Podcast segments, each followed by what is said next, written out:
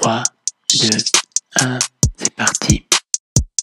Zcast, le podcast qui t'embarque dans mes baskets. Laisse-moi une place entre tes deux oreilles à la découverte de la déficience visuelle.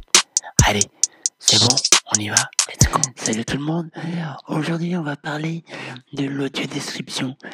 Et je vais vous poser la question, mais qu'est-ce que c'est? Qu'est-ce que c'est l'audio description Pour cela, je vais euh, en parler avec euh, Christian. Comment vas-tu, Christian? Mais ça va, Joubert, ça va, ça va, comme un vendredi soir. Cool. Est-ce que tu peux parler un peu plus fort, s'il te plaît? Euh, là, c'est bon comme ça? Oui, allez, ça va aller. Euh, donc, qu'est-ce que l'audio description, euh, Christian? Alors, pour faire simple, l'audio description, c'est un procédé qui permet de rendre le cinéma accessible aux personnes qui ne voient pas ou qui voient mal. Je ne sais pas si jusque-là tu es d'accord avec moi. Voilà. Mais- Et donc, mais tout à pour fait. y- pour y parvenir, en fait, on va rajouter sur la piste audio du film une voix off. Cette- et cette voix off va donner des commentaires qui vont permettre aux personnes de comprendre ce qu'on voit à l'écran, en fait, vu qu'elles ne le voient pas ou qu'elles le voient mal. Donc, ça peut être les déplacements des personnages, les actions, l'apparence des personnages, leur, euh, les expressions de visage, bien sûr aussi, mais également toutes les inscriptions qui apparaissent à l'écran et les sous-titres en langue étrangère. Voilà, je pense que, je, que j'ai donné l'essentiel des éléments de, qu'on retrouve dans les journaux de description. Voilà, il y a quelques nuances, bien sûr, il faut s'adapter au type de film. Je ne sais pas, Zuber, si tu penses que j'ai oublié un élément qui te paraît important. Bah, euh, pas du tout. Tu as, bien expliqué le description, c'est vraiment décrire euh, toutes les scènes qui sont visuelles, toutes les scènes euh, qui ont une importance dans une histoire.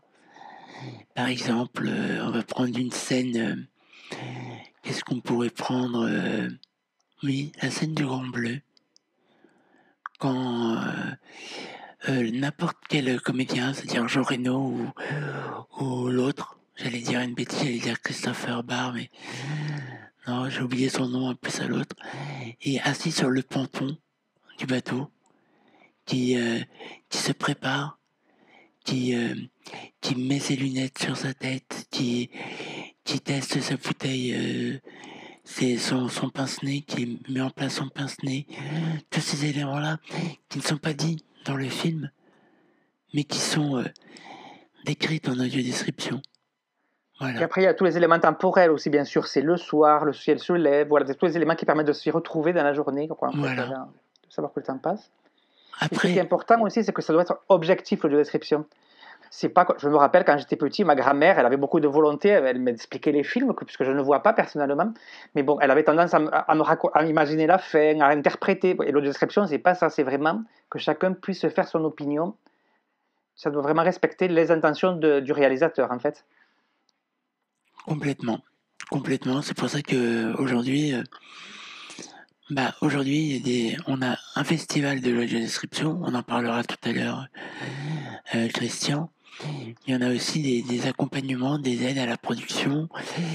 Euh, c'est vraiment autofinancé. C'est vraiment, ça commence à être euh, réglementé. Quand je dis autofinancé, c'est, qu'il y a des aides. euh, de l'État qui a que, c'est- pas pas un système c'est pas un- une méthode qui n'a aucun aucun intérêt pour le cinéma et qui est coûteux c'est simplement euh, déjà pas très cher pour ce que c'est et surtout ça permet de de donner à 23% de la population française la possibilité de comprendre un film. Que ce soit le court métrage, Pardon. comment? Non, je disais que tu parlais du financement, de l'audio description, ça a un coût bien sûr. Alors pour les super productions, c'est un coût qui reste marginal. Mais pour les plus petits budgets de films, ça peut être compliqué. Mais ce qu'il faut savoir, c'est qu'il y a le, le CNC, qui est le, le Centre national du cinéma, je crois, qui aide les- les- toutes les productions françaises. Et depuis quelque temps, ils font encore mieux. Ils ont décidé maintenant de ne financer que les films qui s'investissent dans l'accessibilité, donc avec de l'audiodescription pour les non-voyants il est malvoyant, et avec des sous-titres pour les personnes sourdes, parce que là, ça va être, il va falloir transcrire pour eux à l'écrit les informations auditives, inversement, et sonores qui apparaissent à l'écran, qu'on entend dans le film, par exemple. Je veux dire qu'ils ne voient pas. Tout à fait. Tout à fait. Donc, euh, euh, mais tout à l'heure, je parlais d'un festival, des événements.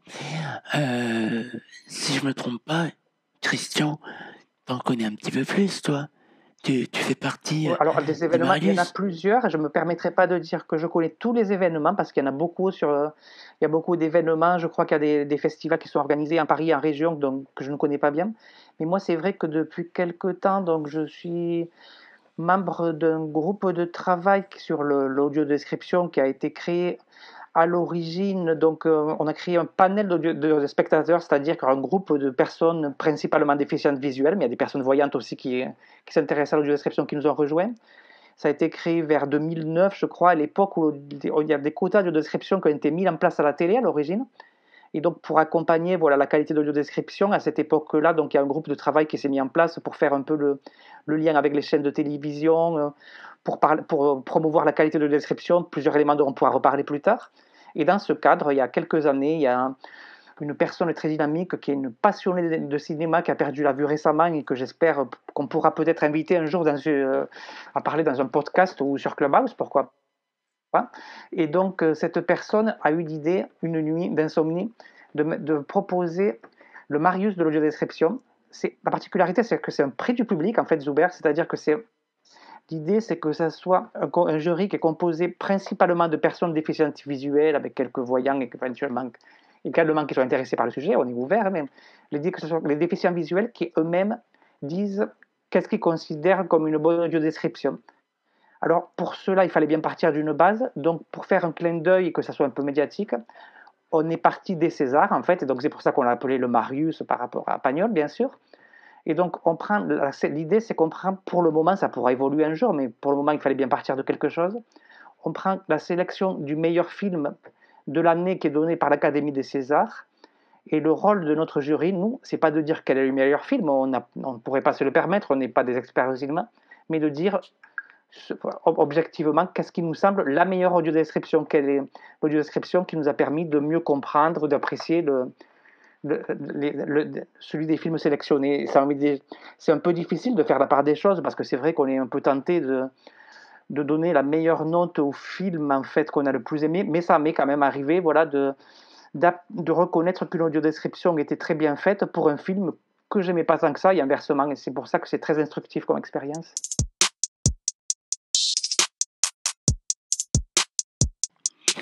Donc, le description, comment ça marche Alors, le film a déjà été tourné, le film a déjà été monté, le film a déjà été présenté aux différents distributeurs ou diffuseurs. La seconde étape, c'est de travailler sur l'audio-description. On ne peut pas travailler sur l'audio-description en amont du montage final. On doit attendre que le film soit vraiment fini pour travailler sur l'audio-description. Pourquoi? Parce que euh, un montage, c'est un ensemble d'images qui va raconter l'histoire. Si le montage n'est pas définitif, bah, on ne pourra pas clairement raconter l'histoire facilement. Donc, faut attendre que l'image soit terminée. Et là, dès que le montage image est terminé, le montage son est terminé, c'est un peu technique. Hein. Après toutes ces étapes, il y a un travail de d'écriture pardon, sur l'audio-description.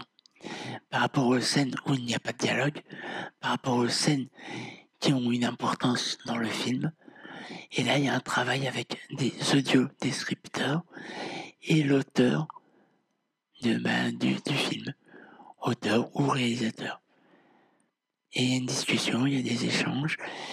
Et après tout ça, il y a un panel de de, spectateurs qui vont écouter le description pour valider. Voilà.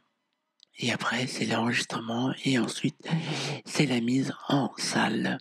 Voilà comment ça fonctionne.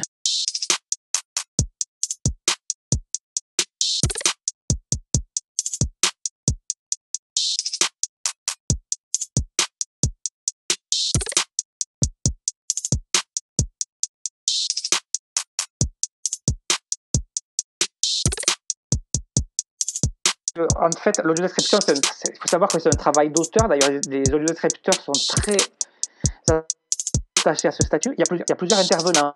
En fait, il y a le travail d'écriture qui va être un travail qui est très long, qui consiste à reprendre toutes les scènes du film, à trouver le moment où on va mettre l'audiodescription.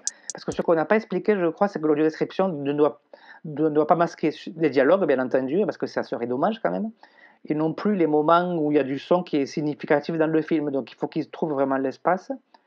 Donc il y a d'abord l'auteur qui va faire ce travail d'écriture, qui va rédiger le commentaire de l'audio-description, et ensuite il va y avoir une autre personne ou pas, des fois c'est la même personne, l'espace ouvert, qui, qui va être la voix off, en fait, qui va dire ce texte en fait dans, les moments appropriés, qui va, qui va falloir que cette personne trouve le ton juste c'est pas forcément facile entre un ton trop neutre qui peut être ennuyeux et un ton trop trop enjoué. Il faut pas que l'audiodescription euh, se mette trop en avant par rapport au film. C'est juste une petite voix qui, qui doit vous guider dans le film, donc c'est pas forcément facile. Et ensuite, il y a aussi en plus l'ingénieur du son qui va euh, s'occuper de mixer tout ça parce que notamment pour les, les films qui vont être sortis à la télé ou sur DVD, il faut que il faut arriver à faire en sorte que le, son de la description soit audible et inversement ne soit pas trop fort. Et c'est pas toujours évident. Il y a des scènes dans les films. Je me souviens dans l'été 85, par exemple, il y, a des, il y a des scènes où il y a dans la discothèque et c'est très difficile pour, trouver, pour arriver à mixer le son pour qu'on en entende bien l'audio-description, par exemple. Et ensuite, il y a quelqu'un qui est important. Alors, peut-être que des fois, ça je ne connaissais pas quand tu disais qu'il y a tout un tas de spectateurs qui se réunissent, mais bon, dans la pratique, je pense que c'est assez rare. Par contre, euh, c'est vrai que nous, on est très attachés au fait qu'il puisse y avoir un relecteur aveugle ou malvoyant, c'est-à-dire une personne aveugle ou malvoyante qui est formée au cinéma aussi quand même, qui va pouvoir être là, travailler avec l'audiodescripteur pour, euh, pour lui poser des questions, pour lui dire non, là, j'ai pas compris, là, c'est bien, là, tu pourrais faire comme ça, voilà, pour, euh, pour améliorer un peu son commentaire, quoi.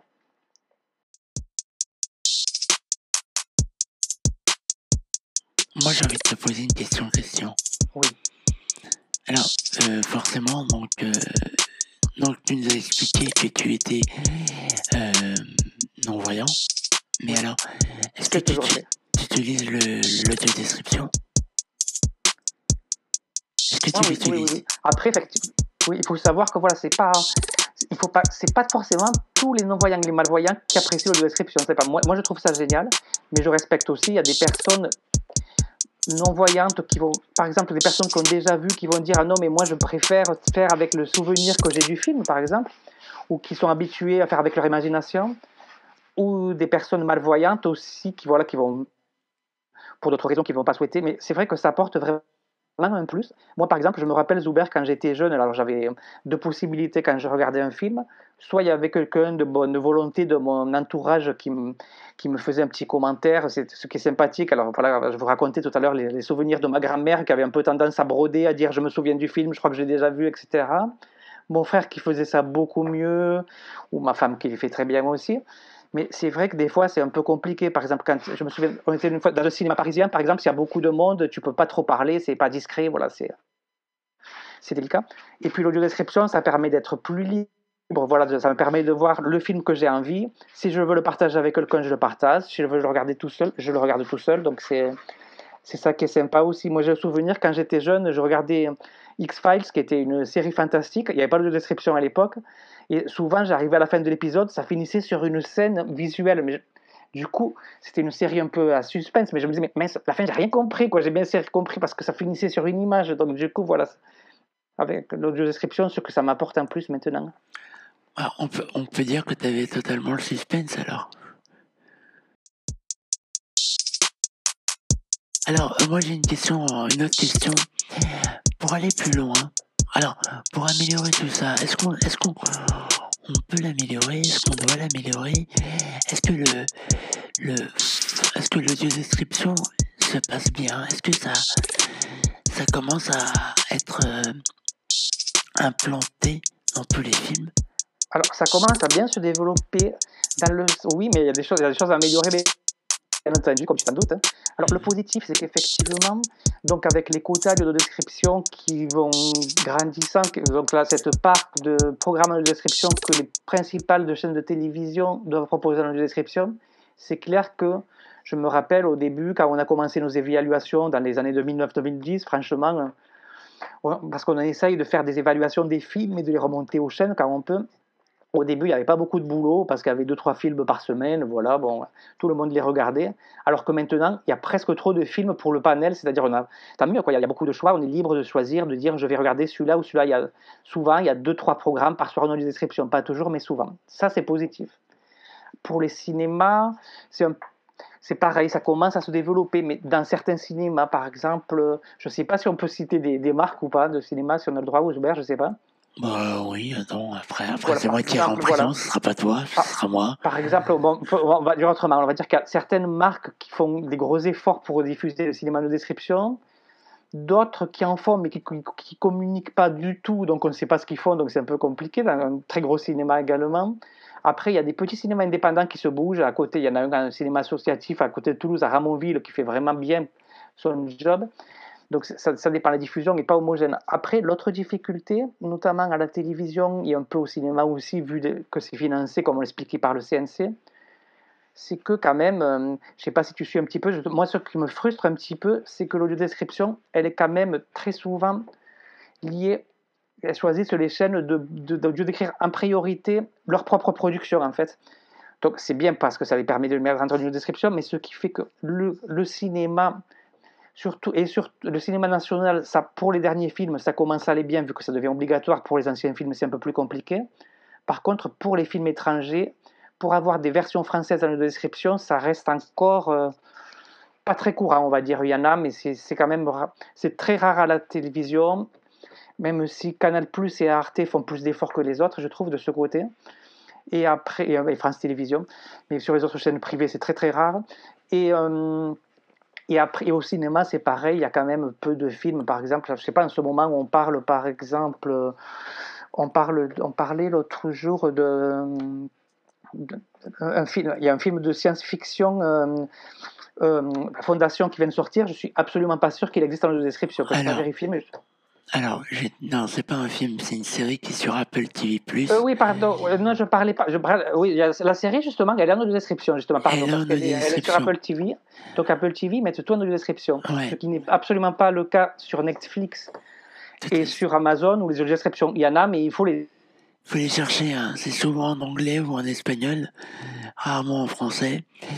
Après voilà, c'est les plateformes euh, comme Apple TV Plus qui le fait. Netflix, ça dépend des langues, ça dépend des, des productions. Euh, Amazon, ça arrive, ça arrive, ça arrive Amazon. Il y en a de plus en plus. Euh, Amazon, c'est plus les documentaires qui sont en audio description. Donc voilà, donc on peut voir que ça que ça avance. Le description prend sa place. Je vous invite vraiment à, rester, à écouter, à partager. Tu as aimé l'épisode? Alors je compte sur toi pour partager, liker, commenter. Et je te dis à très bientôt pour de nouvelles aventures. Bye